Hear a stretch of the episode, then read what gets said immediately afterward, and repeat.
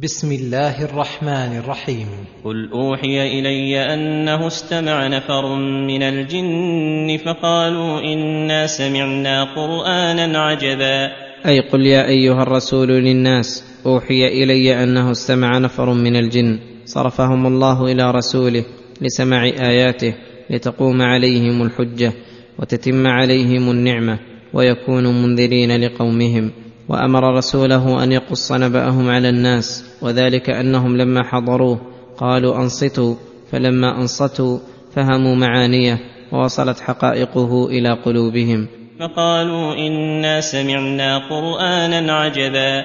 أي من العجائب الغالية والمطالب العالية. يهدي إلى الرشد فآمنا به ولن نشرك بربنا أحدا. يهدي إلى الرشد والرشد اسم جامع لكل ما يرشد الناس إلى مصالح دينهم ودنياهم. فآمنا به ولن نشرك بربنا أحدا. فجمعوا بين الإيمان الذي يدخل فيه جميع أعمال الخير وبين التقوى المتضمنة لترك الشر وجعلوا السبب الداعي لهم إلى الإيمان وتوابعه ما علموه من إرشادات القرآن وما اشتمل عليه من المصالح والفوائد واجتناب المضار. فإن ذلك آية عظيمة. وحجة قاطعة لمن استنار به واهتدى بهديه. وهذا الإيمان النافع المثمر لكل خير المبني على هداية القرآن بخلاف إيمان العوائد والمربى والإلف ونحو ذلك. فإنه إيمان تقليد تحت خطر الشبهات والعوارض الكثيرة. وأنه تعالى جد ربنا ما اتخذ صاحبة ولا ولدا. أي تعالت عظمته وتقدست أسماؤه فعلموا من جد الله وعظمته. ما دلهم على بطلان من يزعم أن له صاحبة أو ولدا لأن له العظمة والجلال في كل صفة كمال واتخاذ الصاحبة والولد ينافي ذلك لأنه يضاد كمال الغنى. وأنه كان يقول سفيهنا على الله شططا. أي قولا جائرا عن الصواب متعديا للحد وما حمله على ذلك إلا سفهه وضعف عقله وإلا فلو كان رزينا مطمئنا. لعرف كيف يقول. وأنا ظننا أن لن تقول الإنس والجن على الله كذبا. أي كنا مغترين قبل ذلك غرتنا السادة والرؤساء من الجن والإنس فاحسنا بهم الظن وحسبناهم لا يتجرؤون على الكذب على الله فلذلك كنا قبل ذلك على طريقهم. فاليوم إذ بان لنا الحق سلكنا طريقه وانقدنا له. ولم نبال بقول أحد من الخلق يعارض الهدى. وأنه كان رجال من الإنس يعوذون برجال من الجن فزادوهم رهقا. أي كان الإنس يعوذون بالجن عند المخاوف والأفزاع ويعبدونهم فزاد الإنس الجن رهقا أي طغيانا وتكبرا لما رأوا الإنس يعبدونهم ويستعيذون بهم. ويحتمل أن الضمير وهو الواو يرجع إلى الجن. أي زاد الجن الإنس ذعرا وتخويفا لما رأوهم يستعيذون بهم ليلجئوهم إلى الاستعاذة بهم. فكان الإنسي إذا نزل بواد مخوف قال أعوذ بسيد هذا الوادي من سفهاء قومه. وأنهم ظنوا كما ظننتم أن لن يبعث الله احدا. أي فلما أنكروا البعث أقدموا على الشرك والطغيان. وانا لمسنا السماء فوجدناها ملئت حرسا شديدا وشهبا. وانا لمسنا السماء أي أتيناها واختبرناها فوجدناها ملئت حرسا شديدا عن الوصول إلى أرجائها والدنو منها وشهبا يرمى بها من استرق السمع وهذا مخالف لعادتنا الأولى فإنا كنا نتمكن من الوصول إلى خبر السماء. وانا كنا نقعد منها مقاعد للسمع فمن يستمع الان يجد له شهابا رصدا وانا كنا نقعد منها مقاعد للسمع فنتلقف من أخبار السماء ما شاء الله فمن يستمع الان يجد له شهابا رصدا أي مرصدا له معدا لاتلافه واحراقه أي وهذا له شان عظيم ونبا جسيم. وجزموا أن الله تعالى أراد أن يحدث في الأرض حادثا كبيرا من خير أو شر فلهذا قالوا وأنا لا ندري أشر أريد بمن في الأرض أم أراد بهم ربهم رشدا. أي لا بد من هذا أو هذا لأنهم رأوا الأمر تغير عليهم تغيرا أنكروه فعرفوا بفطنتهم أن هذا الأمر يريده الله ويحدثه في الأرض وفي هذا بيان لأدبهم. إذ أضافوا الخير إلى الله تعالى والشر حذفوا فاعله تأدبا.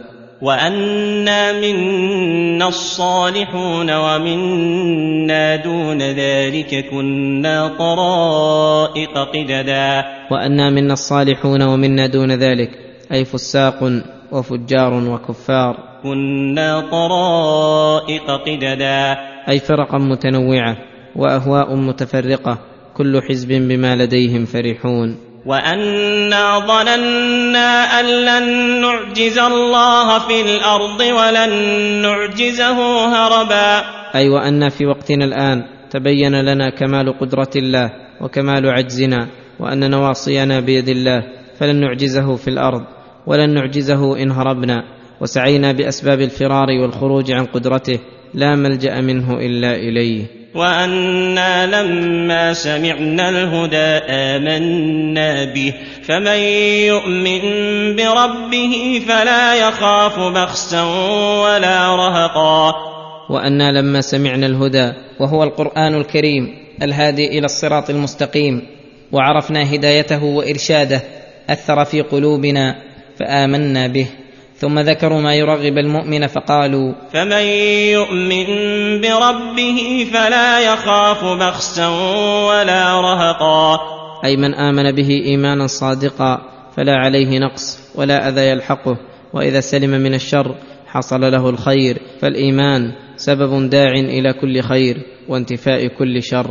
وأنا منا المسلمون ومنا القاسطون. أي الجائرون. العادلون عن الصراط المستقيم. فمن أسلم فأولئك تحروا رشدا.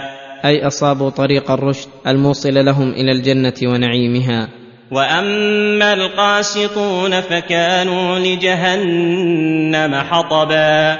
وذلك جزاء على أعمالهم لا ظلم من الله لهم. وأن لو استقاموا على الطريقة لأسقيناهم ماء غدقا. وأن لو استقاموا على الطريقة المثلى لأسقيناهم ماء غدقا أي هنيئا مريئا ولم يمنعهم من ذلك إلا ظلمهم وعدوانهم. لأسقيناهم ماء غدقا لنفتنهم فيه. أي لنختبرهم فيه ونمتحنهم ليظهر الصادق من الكاذب. ومن يعرض عن ذكر ربه يسلكه عذابا صعدا. أي من أعرض عن ذكر الله الذي هو كتابه فلم يتبعه وينقد له بل غفل عنه ولها يسلكه عذابا صعدا أي شديدا بليغا. وأن المساجد لله فلا تدعوا مع الله أحدا. أي لا دعاء عبادة ولا دعاء مسألة فإن المساجد التي هي أعظم محال العباده مبنية على الإخلاص لله والخضوع لعظمته والاستكانة لعزته. وأنه لما قام عبد الله يدعوه كادوا يكونون عليه لبدا. وأنه لما قام عبد الله يدعوه أي يسأله ويتعبد له ويقرأ القرآن كادوا أي الجن من تكاثرهم عليه يكونون عليه لبدا أي متلبدين متراكمين حرصا على سماع ما جاء به من الهدى. قل انما ادعو ربي ولا اشرك به احدا. قل لهم يا ايها الرسول مبينا حقيقه ما تدعو إليه. إنما أدعو ربي ولا أشرك به أحدا. أي أوحده وحده لا شريك له وأخلع ما دونه من الأنداد والأوثان وكل ما يتخذه المشركون من دونه. قل إني لا أملك لكم ضرا ولا رشدا. فإني عبد ليس لي من الأمر والتصرف شيء. قل اني لن يجيرني من الله احد ولن اجد من دونه ملتحدا. أي لا أحد أستجير به ينقذني من عذاب الله.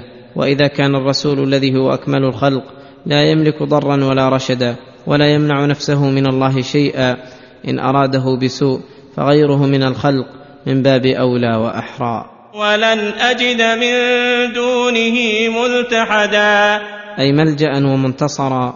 إلا بلاغا من الله ورسالاته. أي ليس لي مزية على الناس إلا أن الله خصني بإبلاغ رسالاته ودعوة خلقه إليه وبذلك تقوم الحجة على الناس. ومن يعص الله ورسوله فإن له نار جهنم. فإن له نار جهنم خالدين فيها أبدا. وهذا المراد به المعصية الكفرية كما قيدتها النصوص الأخر المحكمة.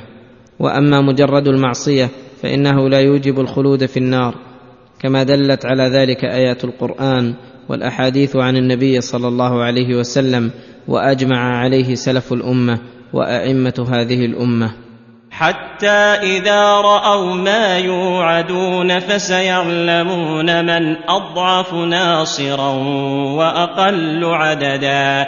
حتى إذا رأوا ما يوعدون أي شاهدوه عيانا وجزموا أنه واقع بهم فسيعلمون في ذلك الوقت حقيقة المعرفة من أضعف ناصرا وأقل عددا حين لا ينصرهم غيرهم ولا أنفسهم ينتصرون وإذ يحشرون فرادى كما خلقوا أول مرة.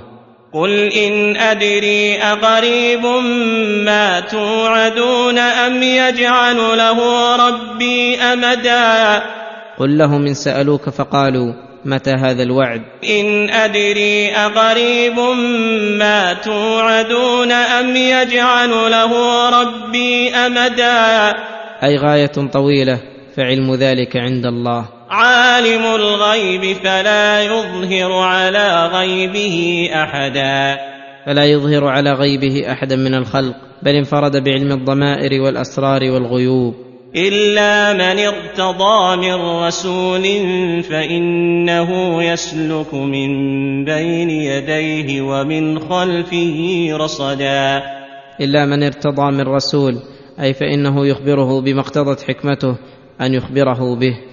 وذلك لأن الرسل ليسوا كغيرهم فإن الله أيدهم بتأييد ما أيده أحد من الخلق وحفظ ما أوحاه إليهم حتى يبلغوه على حقيقته من غير أن تقربه الشياطين فيزيدوا فيه أو ينقصوا ولهذا قال فإنه يسلك من بين يديه ومن خلفه رصدا. أي يحفظونه بأمر الله؟ ليعلم أن قد أبلغوا رسالات ربهم وأحاط بما لديهم وأحصى كل شيء عددا. ليعلم بذلك أن قد أبلغوا رسالات ربهم بما جعله لهم من الأسباب وأحاط بما لديهم أي بما عندهم وما أسروه وما أعلنوه. وأحصى كل شيء عددا. وفي هذه السورة فوائد كثيرة منها وجود الجن وأنهم مكلفون مأمورون مكلفون منهيون مجازون بأعمالهم كما هو صريح في هذه السورة. ومنها أن رسول الله صلى الله عليه وسلم رسول إلى الجن كما هو رسول إلى الإنس فإن الله صرف نفر الجن ليستمعوا ما يوحى إليه ويبلغوا قومهم. ومنها ذكاء الجن ومعرفتهم بالحق وأن الذي ساقهم إلى الإيمان هو ما تحققوه من هداية القرآن وحسن أدبهم في خطابهم ومنها اعتناء الله برسوله وحفظه لما جاء به فحين ابتدأت بشائر نبوته والسماء محروسة بالنجوم والشياطين قد هربت عن أماكنها وأزعجت عن مراصدها وأن الله رحم به الأرض وأهلها رحمة ما يقدر لها قدر وأراد بهم ربهم رشدا فأراد أن يظهر من دينه وشرعه ومعرفته في الأرض ما تبتهج له القلوب وتفرح به أولو الألباب وتظهر به شعائر الإسلام وينقمع به أهل الأوثان والأصنام. ومنها شدة حرص الجن لاستماع الرسول صلى الله عليه وسلم وتراكمهم عليه. ومنها أن هذه السورة قد اشتملت على الأمر بالتوحيد والنهي عن الشرك وبينت حالة الخلق وأن كل أحد منهم لا يستحق من العبادة مثقال ذرة. لأن الرسول محمدا صلى الله عليه وسلم إذا كان لا يملك لأحد نفعا ولا ضرا بل ولا يملك لنفسه علم أن الخلق كلهم كذلك فمن الخطأ والغلط اتخاذ من هذا وصفه إلها آخر مع الله. ومنها أن علوم الغيب قد انفرد الله بعلمها فلا يعلمها أحد من الخلق إلا من ارتضاه الله وخصه بعلم شيء منها.